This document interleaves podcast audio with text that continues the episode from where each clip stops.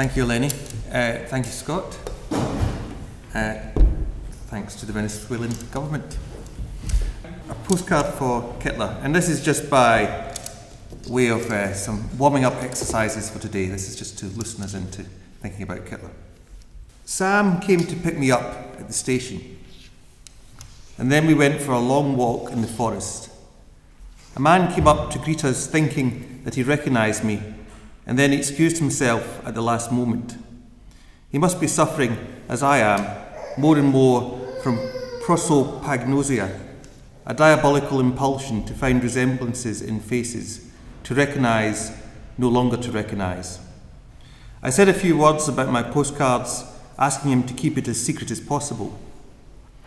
This morning in Freiburg, to which he accompanied me by car, I understood that he had immediately spoken of it to Kittler, my host here, and perhaps his wife, psychoanalyst. The secret of the postcards burns, the hands and the tongues. It cannot be kept. QED. It remains secret. What it is, but must immediately circulate like the most hermetic and most fascinating of anonymous and open letters. I don't cease to verify this. S was to summarise and translate my lecture at the Studium Generale. I stopped at the places where he himself had chosen and checked off in my text, still on La Folie du Jour, the title this time. And he took this as a pretext to speak longer than I did. If not, I couldn't judge, to divert the public's attention or even the censor letter of my discourse. We laughed over it together, and between us, laughter is a mysterious thing that we share more innocently than the rest, somewhat complicated by the strategies. Like a disarming explosion and like a field of study, a corpus of Jewish stories. On the subject of Jewish stories, you can imagine the extent to which I am haunted by Heidegger's ghost in this city. I came for him. I'm trying to reconstitute all his paths, the places where he spoke, the Studium Generale, for example, to interrogate him as if he were there, about the history of the posts, to appropriate his city for myself, to sniff it out, to imagine, etc. To respond to his objections, to explain to him what he does not yet understand. This morning, I walked with him for two hours and then I went into a bookstore. I bought several cards and reproductions, as you can see. I'm also bringing you back an album, Freiburg in Alten Ansichtskarten. And I fell upon two books of photographs that cost me a great deal. One on Freud, very rich, the other on Heidegger, at home with Madame, and the journalists from the Spiegel in 1968. So that there it is, back at the Hotel Victoria, that's where I called you from. I laid down to flip through the albums and I burst out laughing when I found that Martin has the face of an old Jew from Algiers. I'll show you. This is the entry marked 9th of May 1979 in Jacques Derrida's Envoi section of La Carte Postale. It describes a trip by the narrator to a conference in Freiburg at which he meets someone called Sam Weber and is hosted by a character with the name of Kittler. I could rehearse all the means by which the text of the Envoi offers every opportunity and no possibility to be read as a roman à clef, as if there really was someone called Sam Weber or a real person called Kittler. Let us not be so naive. Upon inspection, and not very close inspection at that, all of the dates and locales of the Envoi are out of sync. It is mu- as much about the production of a convincing and undecidable reality as it is a confession of the autobiographical. The affirmation of the undecidable would be the quality of the pretense. So let us not imagine that in this passage we are confronted with the real Sam Weber, Friedrich Kittler, and Jacques Derrida. The last time I sat at this desk in the Bolivar Hall in the Venezuelan Embassy in London, I was speaking on the issue of debt, sitting next to the real Sam Weber. At least, I think it was the real Sam Weber. He spoke about the ontotheological origins of the credit crunch, although, like the man in the forest who approaches the narrator of the Envoi, I may have been suffering from prosopagnosia, an inability to recognise faces. I might have been sitting next to the S of the Envoi.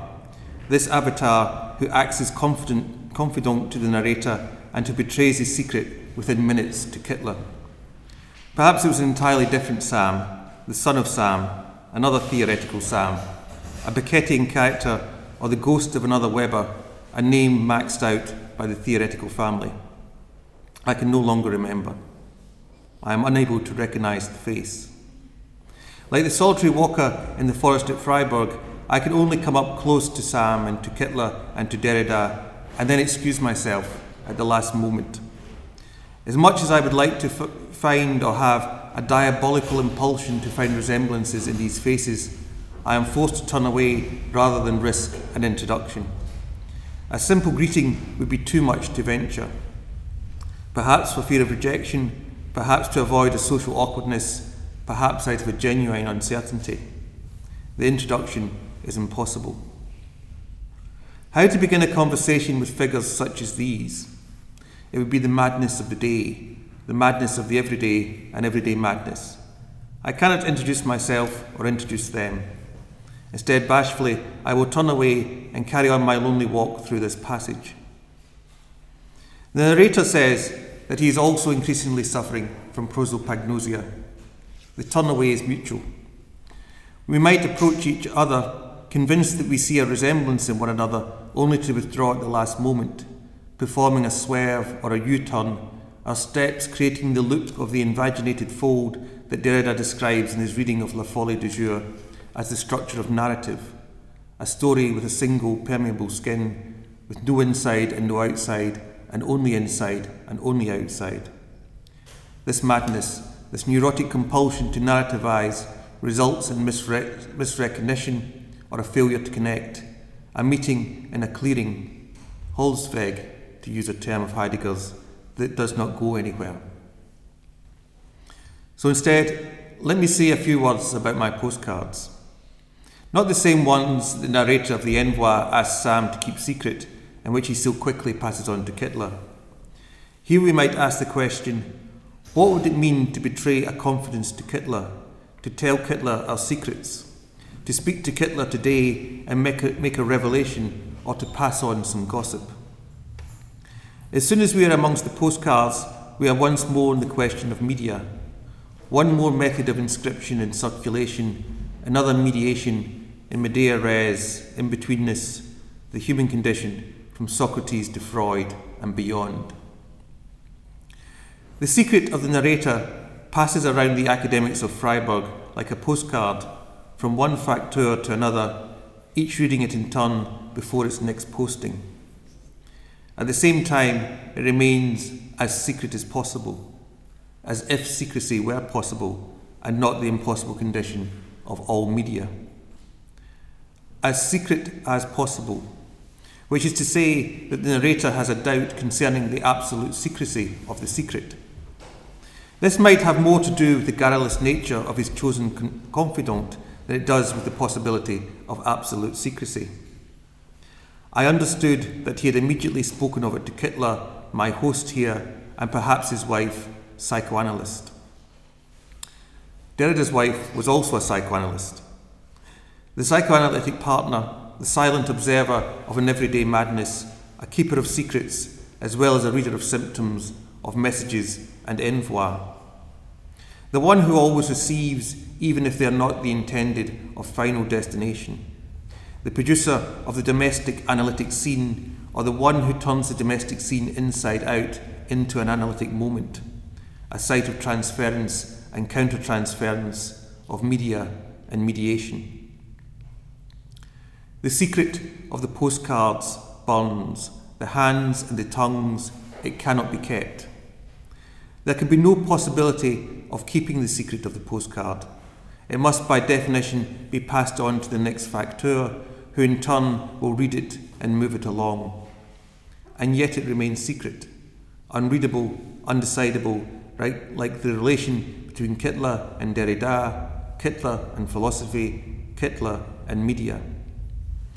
This media that we say today comes after Kittler, or that Kittler is in some way after, a mediation that is in the manner of Kittler. After Kittler, as we say, a painting is in the style of an old master, media after Kittler. This relationship burns the hands and tongue. It cannot be held, and yet it must be spoken. Media after Kittler must circulate amongst us like a postcard that we must pass on from one to another. But do not hold on to, do not hold on to it for too long. Pass the parcel and do not be caught out when the music stops. Never cease to verify this impossibility. Media will always accompany Kittler, like Sam Weber accompanies the narrator of the Envoi, chauffeur and acolyte, driver and driven, automobile and autobiographer, translator and transformer. S was to summarize and translate my lecture. A trance that contains within itself a sense of beyond, from Socrates to Freud and beyond.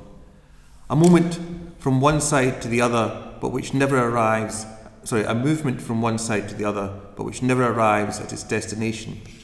The in betweenness of translation, another form of media, a beyond that is only ever mediation. No jump from media to Kittler, no beyond or after, only the in between of a sustained thinking of media and the object itself. The object that is also the vehicle of its analysis, no outside to this scene of analysis, no media after Kittler. Here, the after or the beyond is only another mediation. Let us not speak of media after Kittler. Rather, if this after is just another stage of posting of an extended and interminable in between, then let us say media, media, Kittler. Kittler in medias res, Kittler in the middle, Kittler between philosophy and media studies, Kittler as the third term of an interminable and impossible analysis. Kittler as the in between, a post that receives the secrets of the postcard, the secrets of media that burn the hands and the tongue. Kittler, pass it on. Kittler as a mediation between philosophy and media. Let us not speak of Kittler after media, or of Kittler, media, media, but of simply media, media, media. The three terms of our scene today all turn around the same impossible secret that there is no outside to the scene of analysis, nothing but the endless exchange of the letter from one burned hand to another. Media like a hot potato passed on without end. Here, the translation lasts longer than the original address, like Sam's summary of the narrator's text the critique outweighs the object. The in between stretches as far as the eye can see. Like the two characters in the Envoi, we can laugh about this, and this laughter between us will be a mysterious thing. The narrator describes it as being like a disarming explosion and like a field of study. One could read this sentence too quickly. The analogy is not like a disarming explosion in a field of study. The field of study is equivalent to the explosion, a disarming explosion, one that demilitarizes all ordnance. As elsewhere in the Envoi, we must take this order of metaphoricity seriously. Derrida is at pains to note that the postcard is not a mere metaphor for meaning. The relationship is not to be understood in an allegorical way, with one half of the metaphor subordinate to the description of the other. Rather, the circulation of meaning is as much an analogy for the passage of the postcard as vice versa. Equally, the field of study and the explosion are equivalent. What if we were to understand media studies as just such an explosion? A disarming explosion that left us with no more weapons. Media studies would be the only field of study that identified its own impossible condition as its object.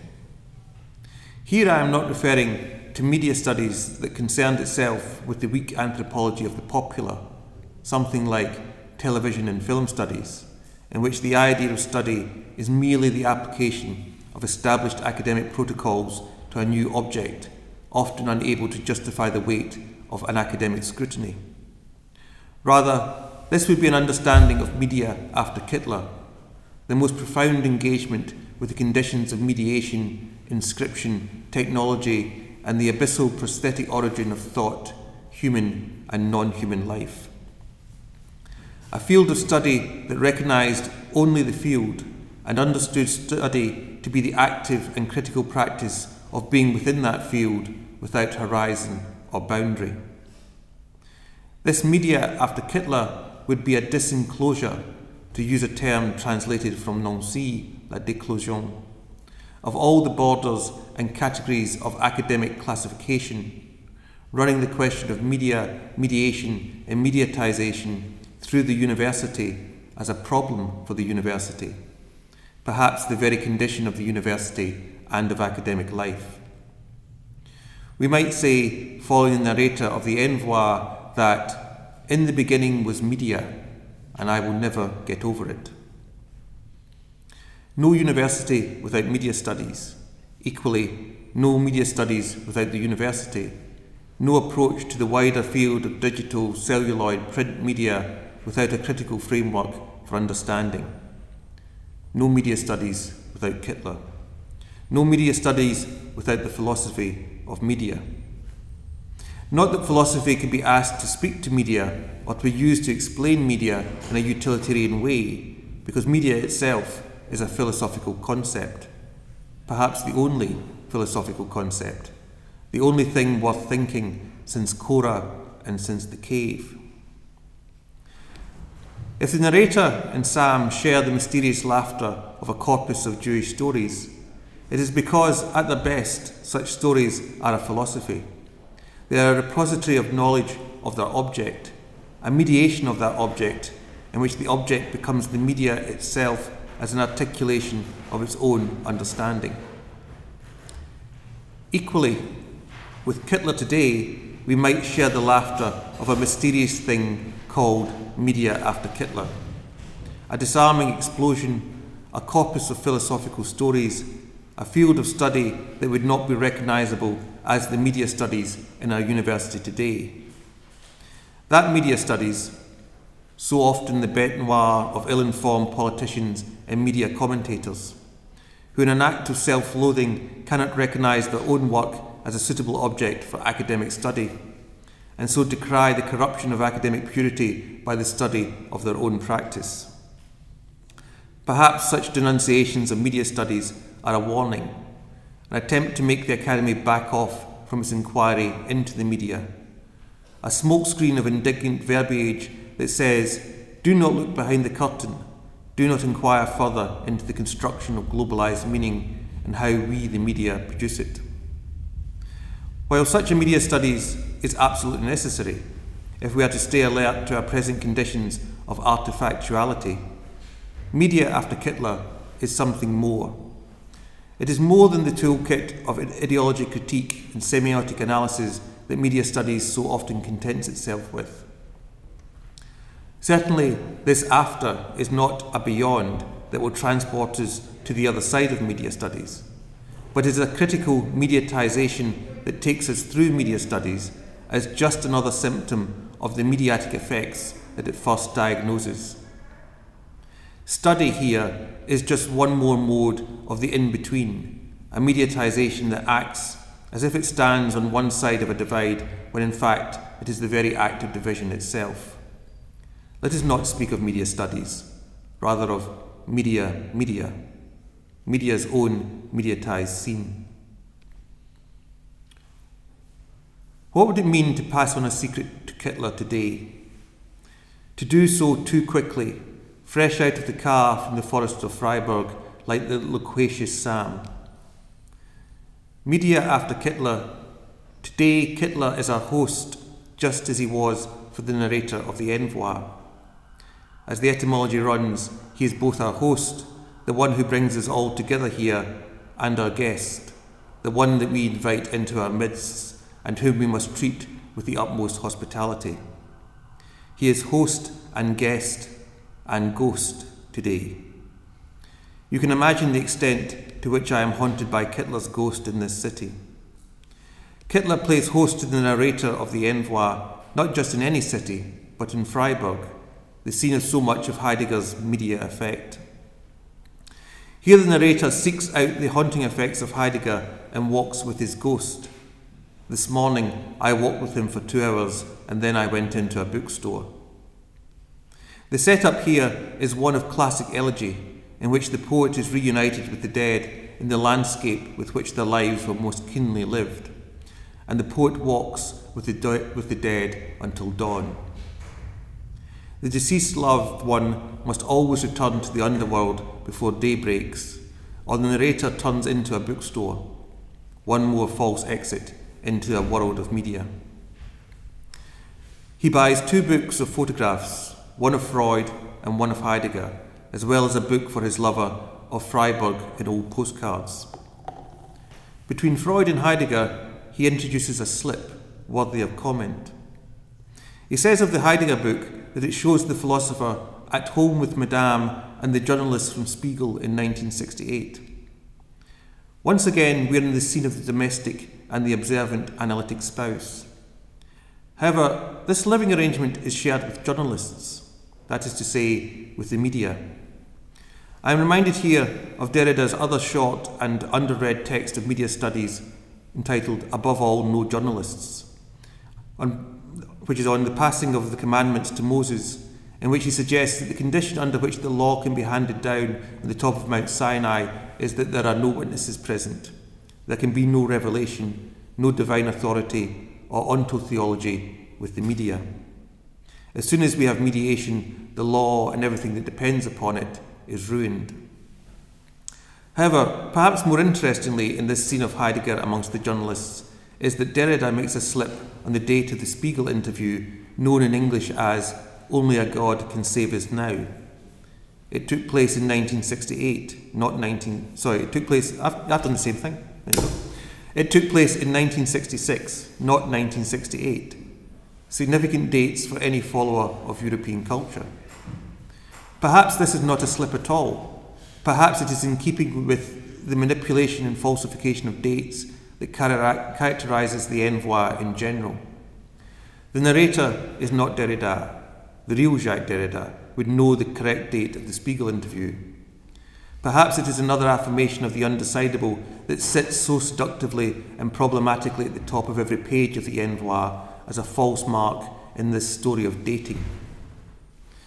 The Hotel Victoria, to which the narrator returns to look at his books of photographs, may be another comic lodging like the Russell Hotel in London, from which Derrida launched a philosophical and historical hoax in the text Racism's Last Word.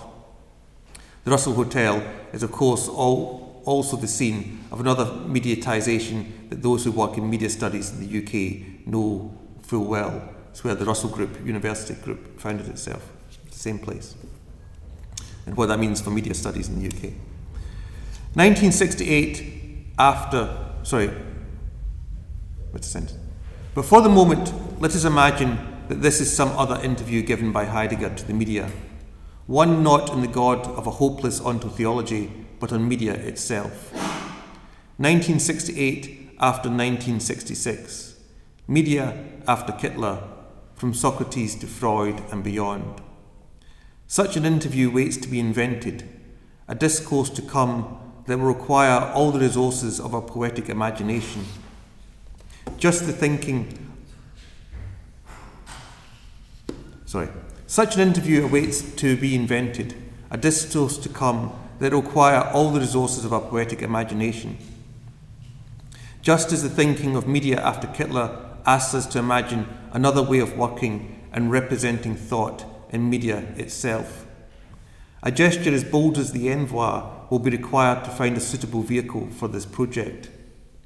A suitable elegy for Kittler, one that was up to the task of thinking media after Kittler, might not require us to walk with his ghost in the early morning, but to pick him up from the station in a fast car and to be the first to spill his secrets before we have reached our destination. He has much to tell us, and we cannot help but pass it on. It will burn our hands and tongues otherwise. Thank you.